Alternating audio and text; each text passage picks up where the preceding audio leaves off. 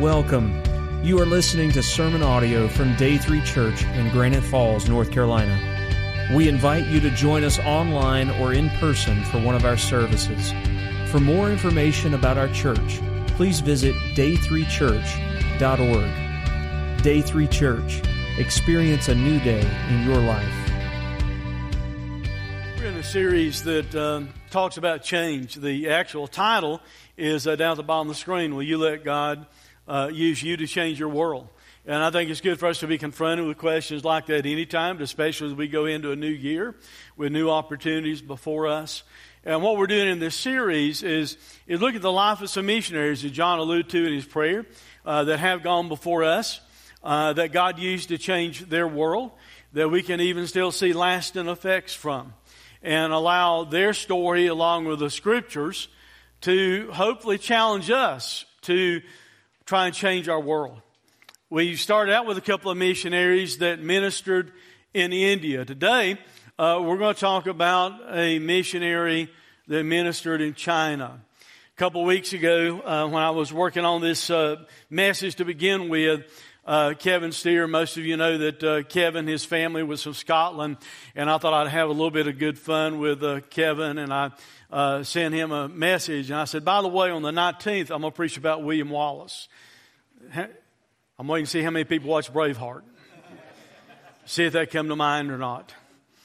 So uh, he sent me back a, a picture real quick of uh, William Wallace in the movie holding his sword up with his paint face and yelling and everything. He said, Man, I'm pumped. So I just let that marinate for a week or so. And then he came up to me last week and said, I can't wait to hear about Bill Wallace next week. And I kind of looked at him and I grinned and said, Well, it's Bill Wallace of Tennessee, not Bill Wallace of Scotland uh, that we're going to be talking about in, in the message today.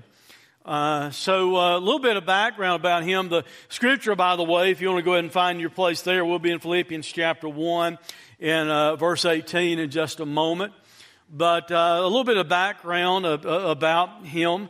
William Bill Wallace, maybe if I called him Bill, I wouldn't have led Kevin to think in that direction. But um, he um, he was born in 1908, the son of a physician. Initially, he didn't have any interest in medicine, pursuing a medical career at all. What he really liked was anything mechanical. So he loved to tinker with, with motorcycles and cars and, and things like that. And I love that part of his story because you know what they just did?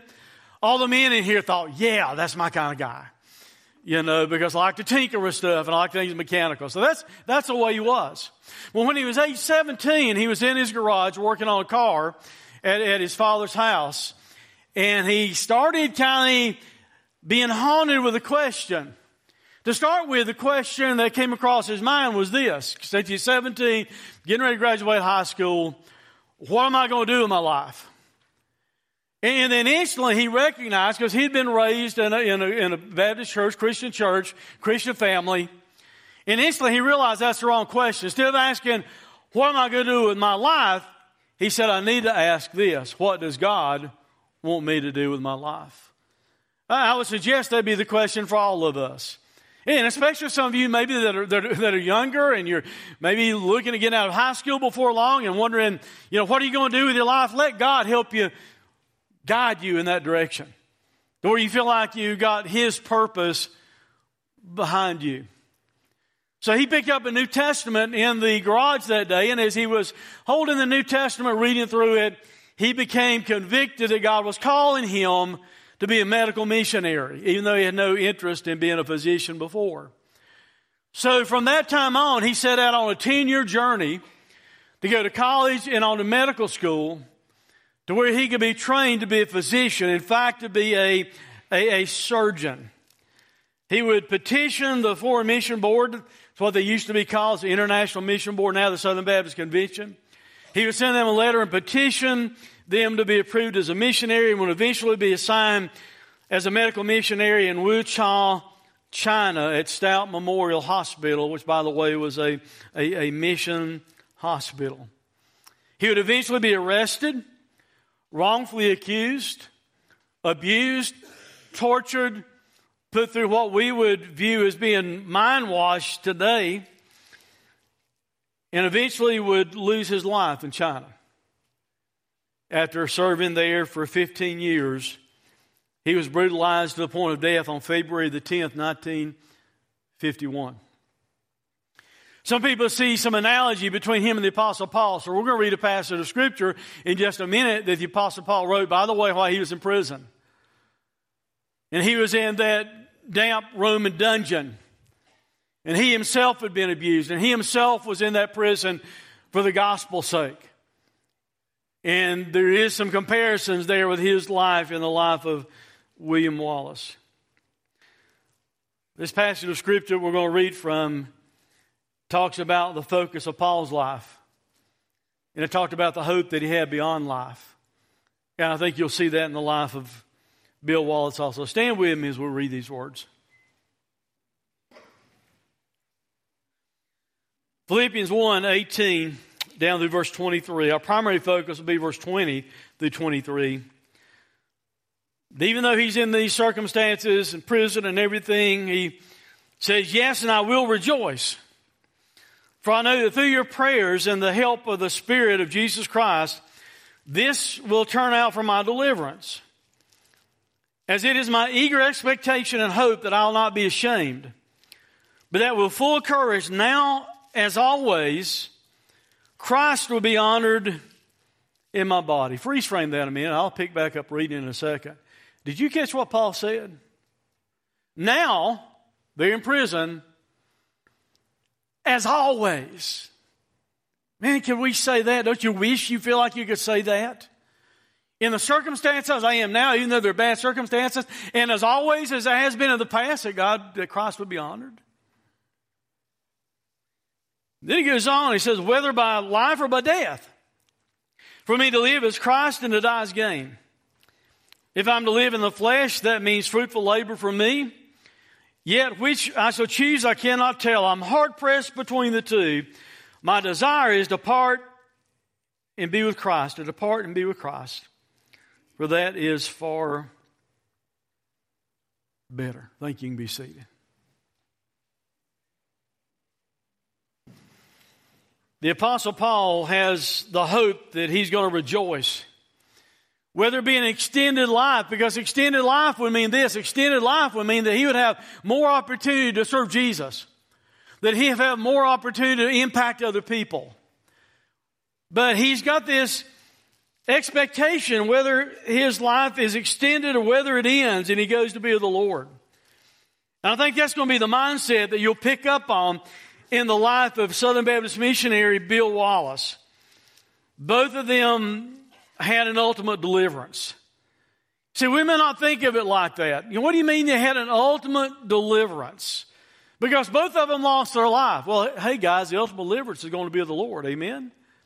Whether it be through sickness, someone that's struggling with cancer and things like that in their lives and they eventually die, or someone that's persecuted to death for serving Christ or for the gospel's sake. That's an ultimate deliverance. And that was the focus of the Apostle Paul. And the focus it appears to me, of Bill Wallace. Both wanted Christ to be honored, whether by life or death. Both knew that to die was great gain for the Christian. So I want us to take verse 20 through 23, and I want you to see three truths that I think probably we need to also apply to our own lives. Here's truth number one we should live our lives with passion for Christ. That's what we ought to be about. As believers, those who've been redeemed, those who recognize what Jesus went through for us, suffered for us, shed his blood for us, took his sin uh, upon himself, we, we ought to live our lives with passion for him. So even before I read the next scripture that we've already kind of read through once, maybe ask yourself a question. What are you passionate about? I mean, what are you really driven by in your life? What kind of lights your fire? What, what are you passionate about? For some people, it might be their favorite football team or something. I didn't have a struggle with that this year, did we, John? Because our team just stunk it up.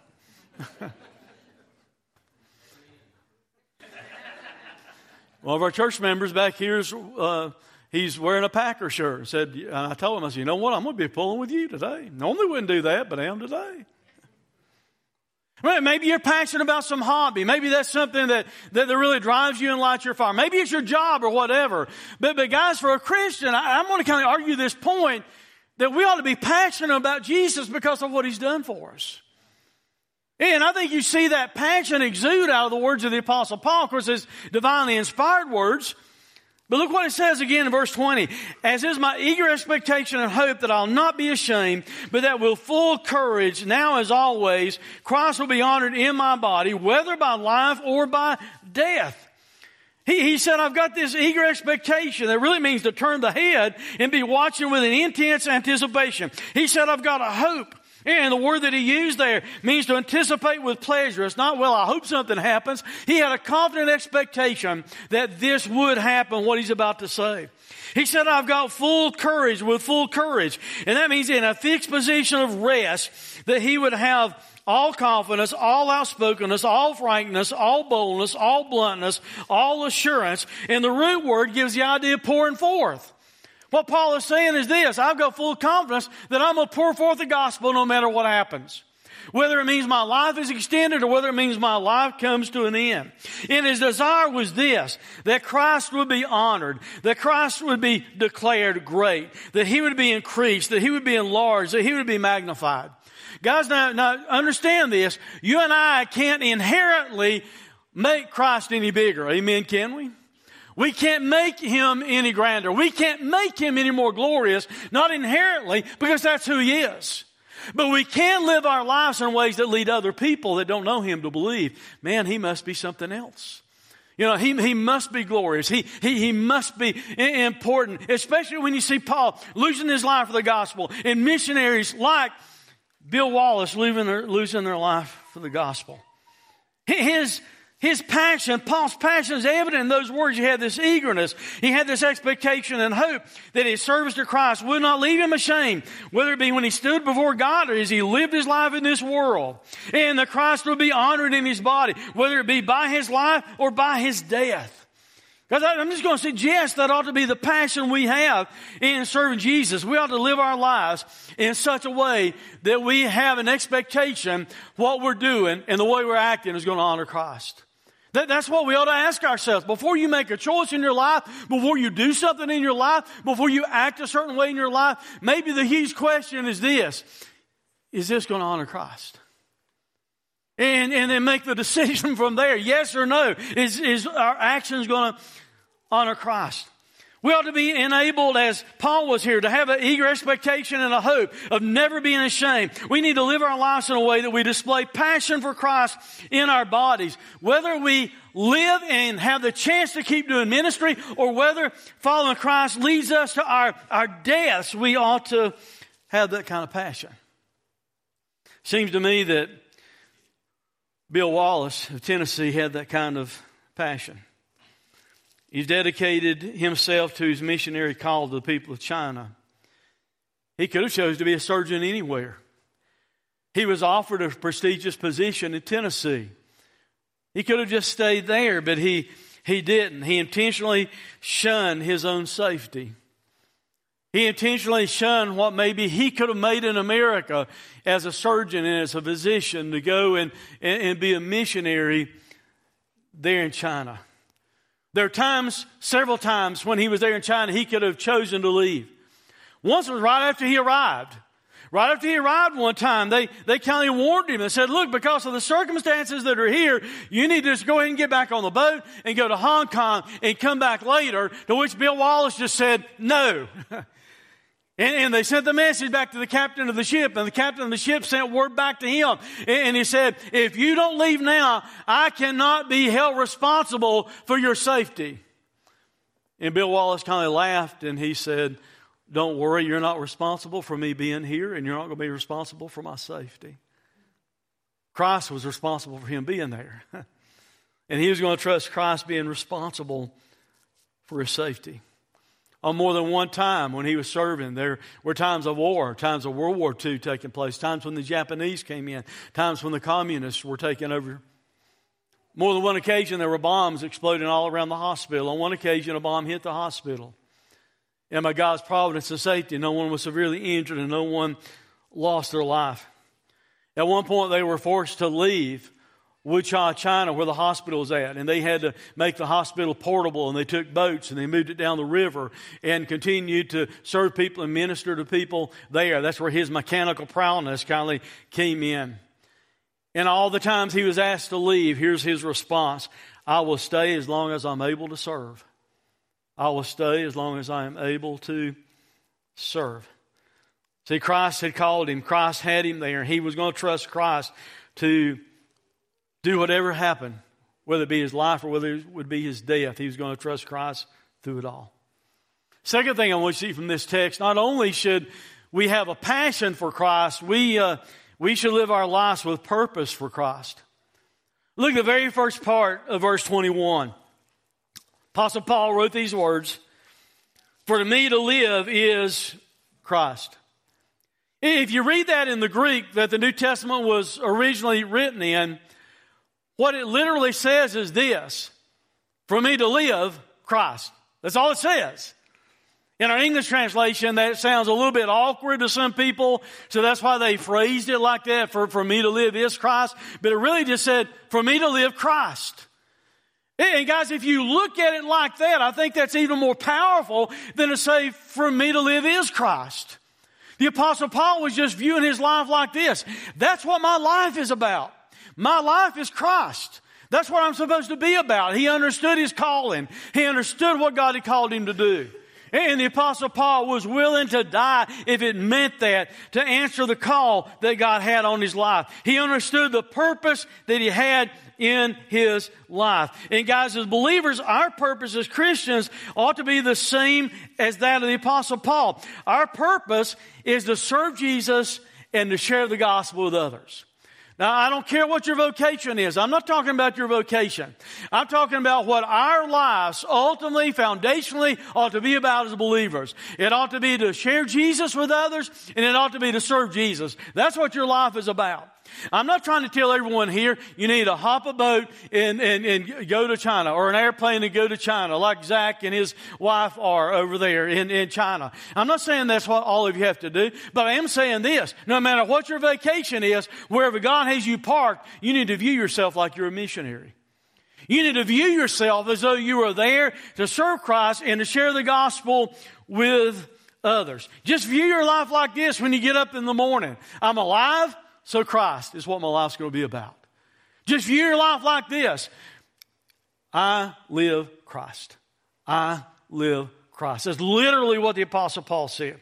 The purpose of Bill Wallace's life was to live Christ. Daniel Akin, the president of Southeastern Seminary, calls Bill Wallace this a Jesus intoxicated man. I don't think I've ever heard anybody call that before. You?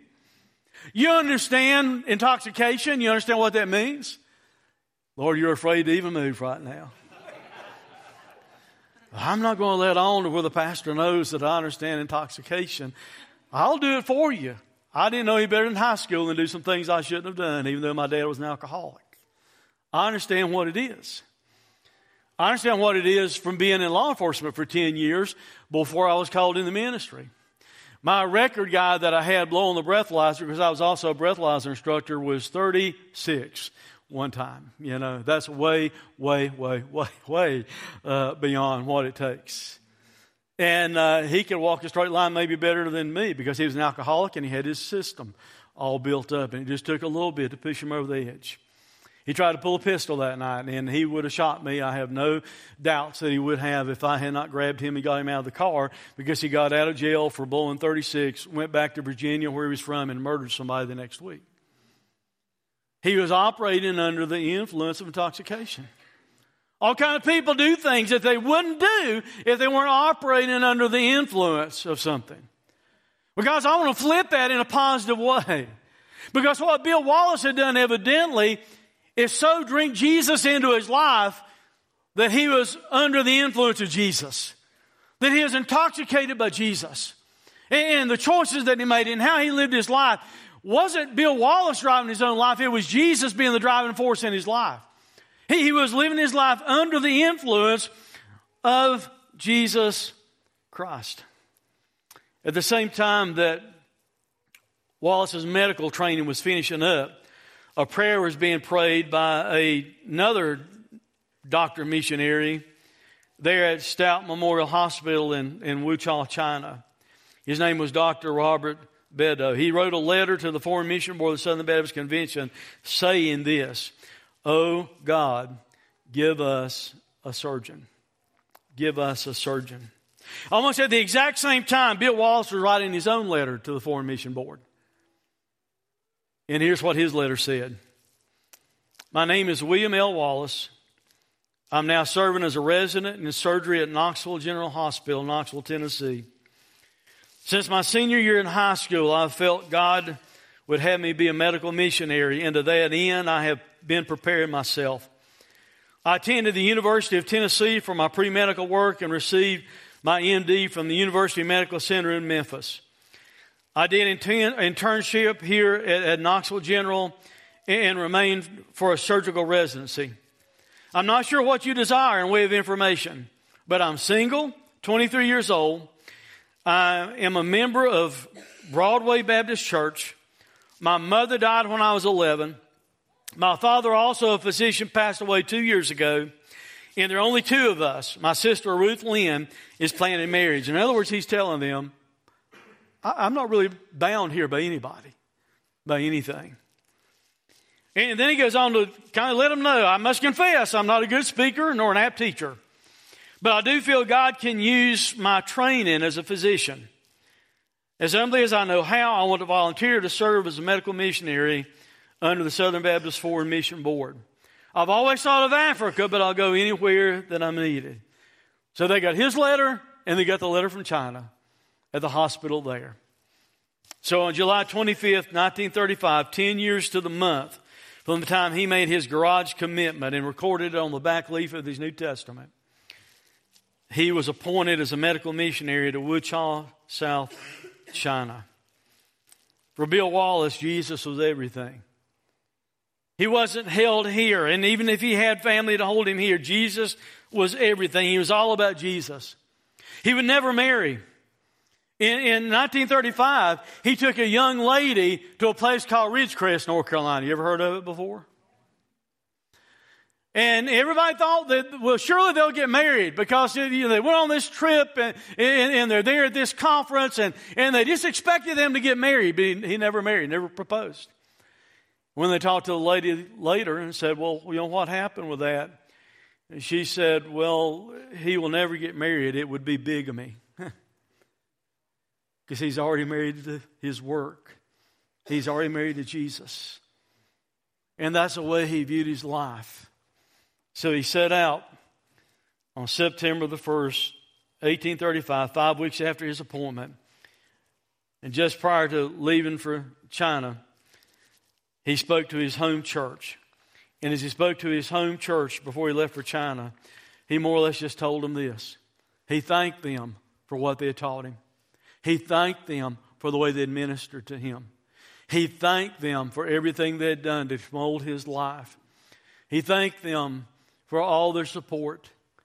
And he answered a question that some of them had. Some of them were wondering, well, man, there, there, there's all kinds of medical need here in America. Why, why are you going over there? Here's his response because God called me to go. Simply that, because God called me to go. I don't know if you've ever had that kind of situation in your life.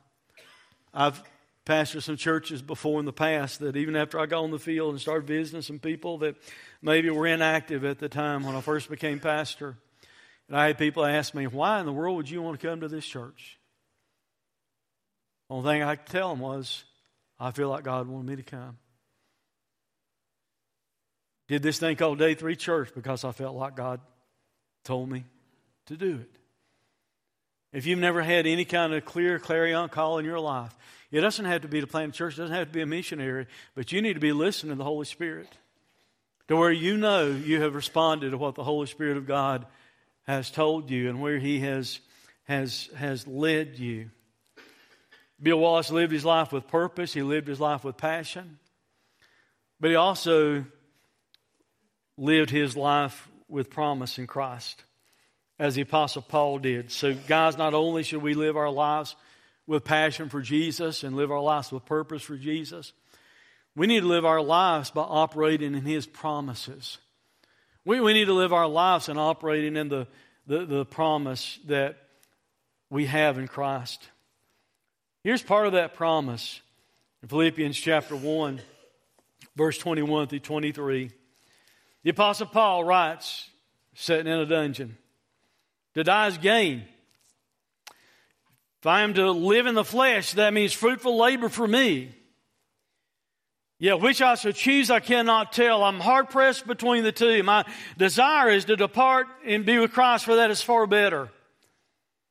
The, the word gain can literally mean lucre, which is an old word for money.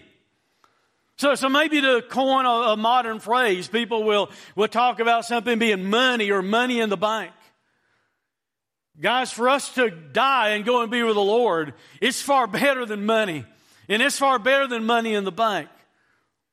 He, he, he said there that things are going to pick up, really, is what he's saying. When, when a Christian dies, things pick up and things get better. He, he, he said to die is gain. A lot of times I have been with a family and they've got a loved one that's died. Or maybe on the front end of that person dying. If they know Christ as their Savior, you know what that empowers me to do?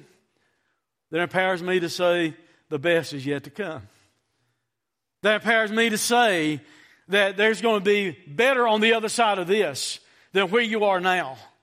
That to die is gain. And that's the focus that the Apostle Paul had, and I think that, that Bill Wallace had. I think that's why he lived his life unhindered and not worrying about what might happen to him. The Apostle Paul used that phrase, fruitful labor. And the words that he used there literally means fruit is hanging low that can be plucked. Guys, ask yourself if you have any low hanging fruit in your life. I, I, grew up over in Wilkes County in a region that raises apple and peaches and, and, and, and things like that, you know, nectarines. A lot of times after I'd maybe been hunting or whatever, I could walk out in one of those orchards and I could walk up to a tree and if there was low hanging fruit, I could just reach out and pluck it without much effort at all.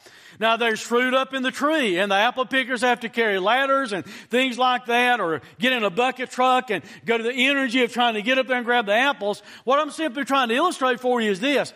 In our lives, there ought to be low hanging fruit. Or you might say, well, I got fruit in my life, but maybe nobody can see it or nobody can reach it.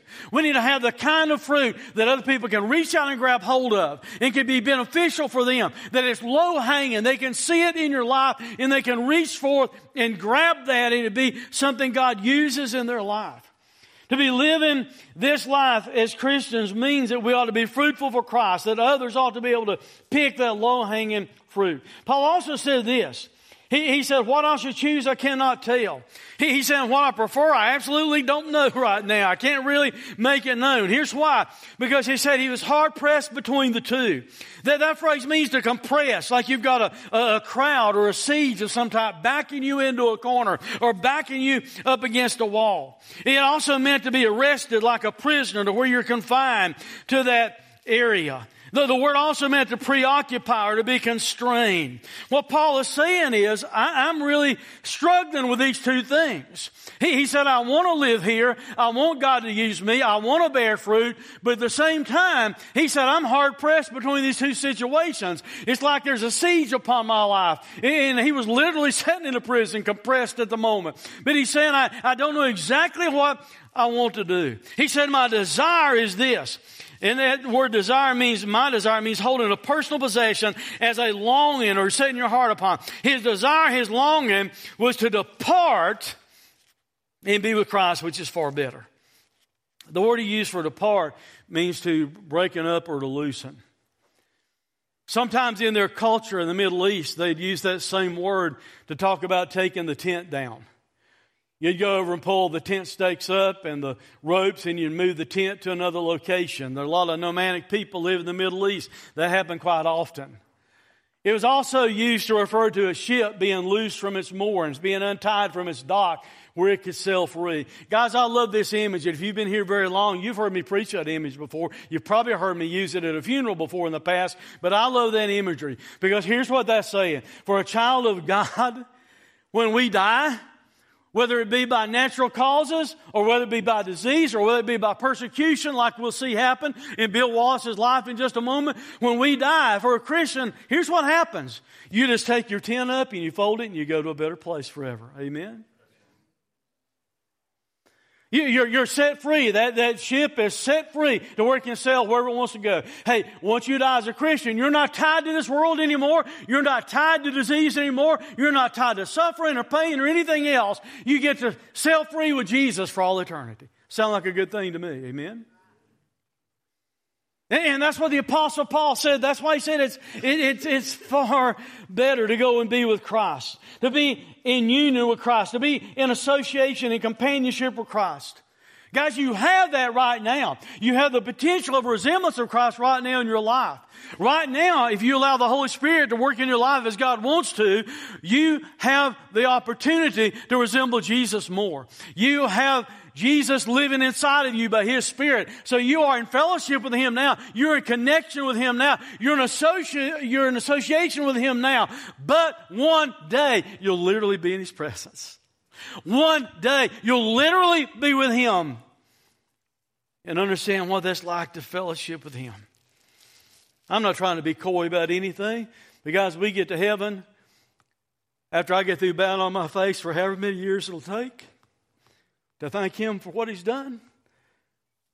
I think I'll get to hold hands and walk with Jesus if I want to. To have that type of communion and that kind of fellowship with Him. In the resemblance part, we're told in the Bible, when He appears, we'll be like Him one day. But the Apostle Paul is saying that that's why it's far better to go and be with Christ. It's far better.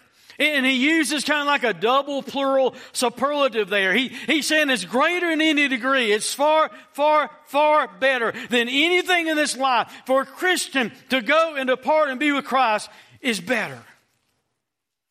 I think Bill Wallace must have had a firm belief in those words.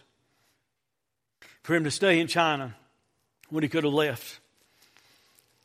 He seemed like he didn't have any desire to protect his life.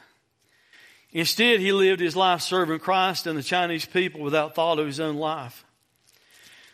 Somewhat because of Wallace's presence and actions, a spiritual revival broke forth in the hospital. There were people that miraculously healed. Many people were being saved.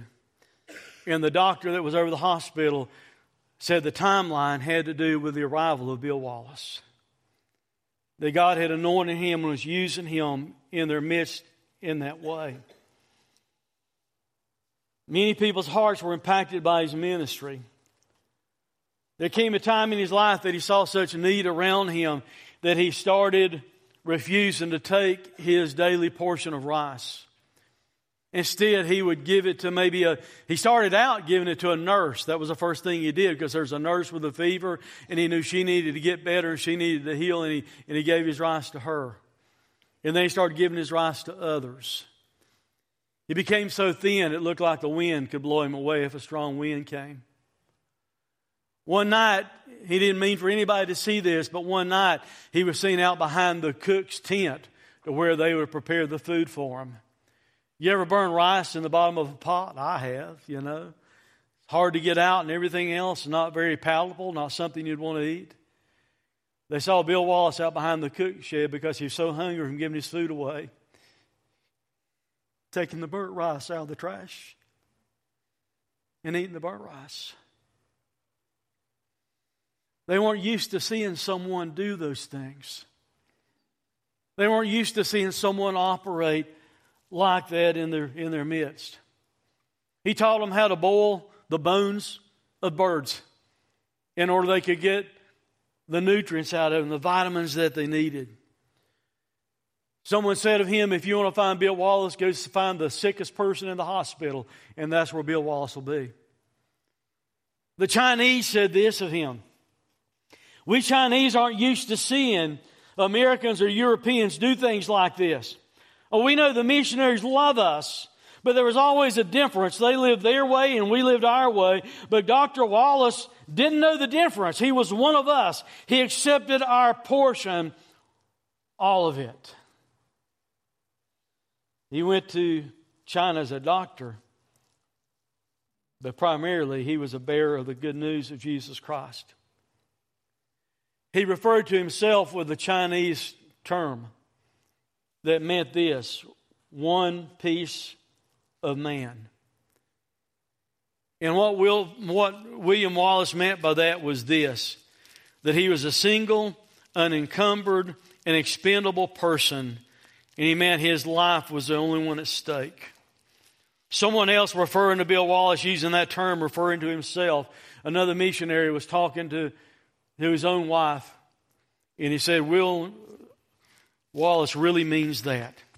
He has no concept of his own worth or no anxiety over the future, what the future may hold as far as I could see. You want to know why? Because he believed to die is gain.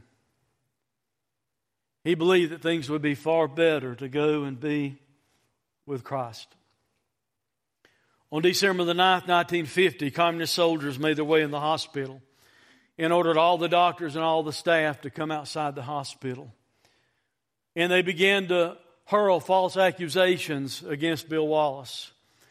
And they even invited for other people to come forward and have something negative to say, tell some kind of bad story about Bill Wallace, and no one would move. Just a few minutes, they sent someone to go to his room that he stayed in, and they came back out with a pistol. Problem is, Bill Wallace didn't own a pistol. So they had planted the pistol in his room. And, and, they brought the, the pistol forward and they began to make all kinds of false accusations and, and charges against him.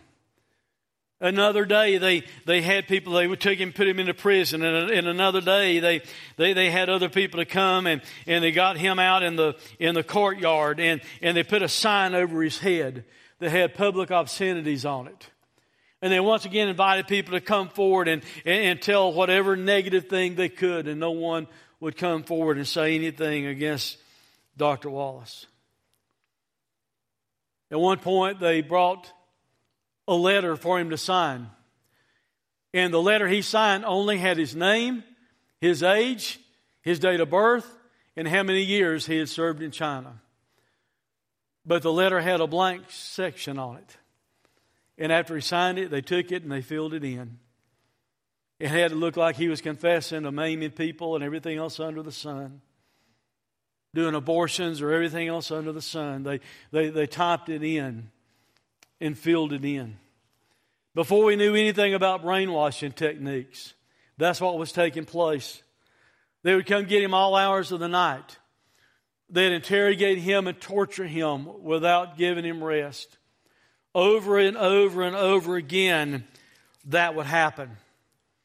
One day, the soldiers brought all of them out into the courtyard to make sport of them. And another missionary had the chance to come over and ask Bill Wallace how he was doing. And here's what he said in the midst of all he was facing All right, trusting in the Lord was his response. People would hear him crying out with anguish during the night.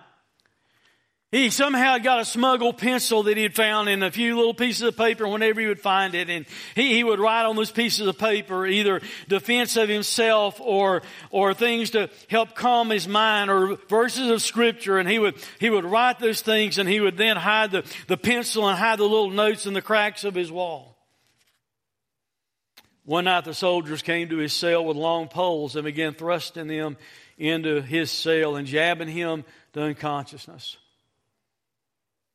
That night on February the 10th, 1951, Wallace died at the age of 43. No one heard him cry, it was finished. But for him, it was finished. And he went right straight to be in the arms of Christ. For him, it was far better to be in the arms of Jesus. The soldiers tried to cover up what they had done when they found him dead the next morning. And they went and got a rope and they hung him by the neck in his cell, trying to claim that he had committed suicide. Witnesses were allowed to come in. They weren't allowed to take his body out, but some witnesses, other than the soldier, were allowed to come in. And none of the evidence that would take place for someone hanging to death were present at all. Later on, they found that it was all, all staged. Years later, his remains were returned to Tennessee. By the way, I, I, need to mention this. I was about to fail to think too, but I told you there are analogies drawn between him and the Apostle Paul. Think about some analogies between Bill Wallace and Jesus. Both arrested, both never did anything to defend themselves, both had signs placed over their heads, both were falsely accused by jealous men who were jealous over their influence among the people. Both were tortured and beaten.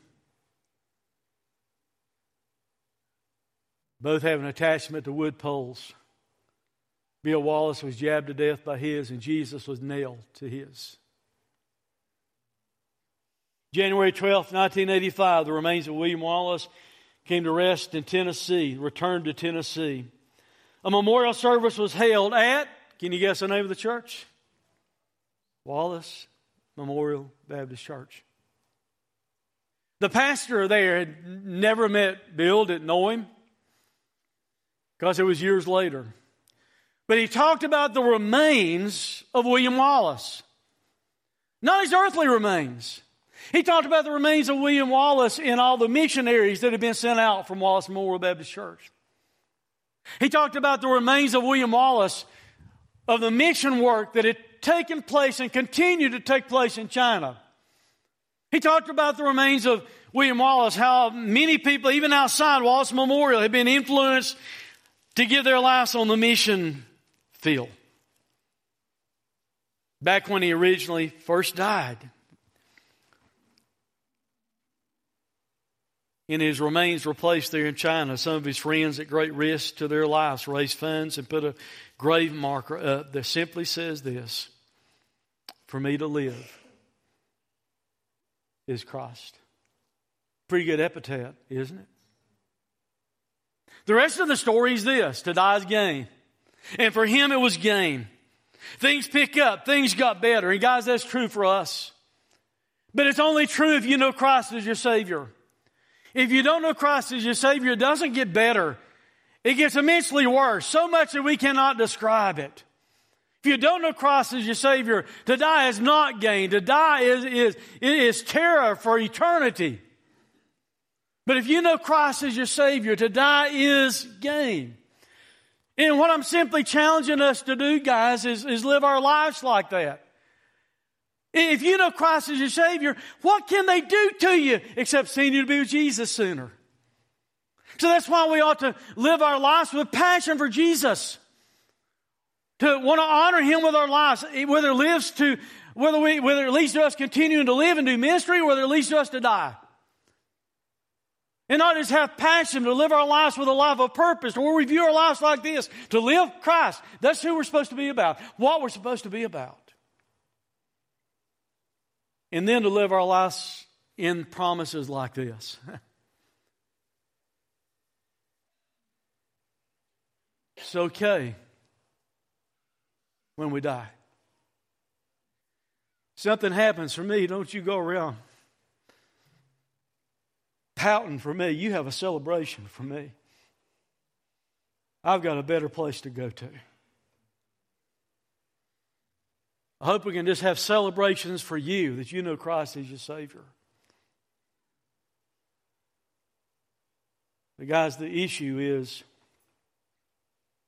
there are tons and tons of people in our world, in our communities, in a pocket of lostness in Granite Falls that don't know Christ as Savior.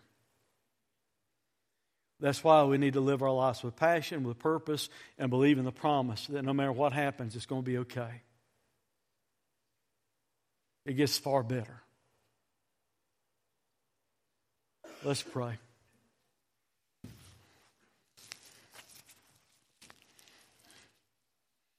Father, we thank you for these words that the Apostle Paul wrote. He had a desire to stay and minister to people and bear fruit for you and bear fruit in their lives, but he also had a desire to depart and be with you. Father, give us those two desires. Help us to have the desire to bear fruit for you. Help us to have low hanging fruit in our lives that other people can harvest and feed upon, and it be spiritually beneficial for them. Father, help us to, to live our lives with a passion for you.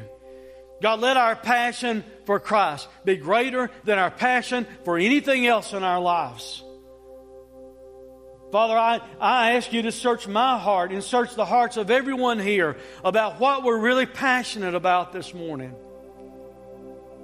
Father, help us to live Christ, and that be our purpose.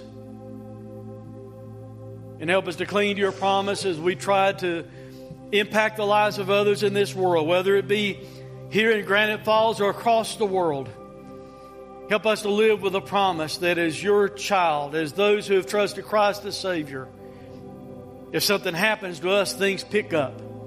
Things get better, far better than anything this world can offer. It's in Christ's name we pray. Amen. Thanks for listening to this sermon audio production from Day 3 Church. We pray that it has ministered to you. For more information about our location, service times, or other sermon podcasts, please visit us online at day3church.org. Day 3 Church. Experience a new day in your life.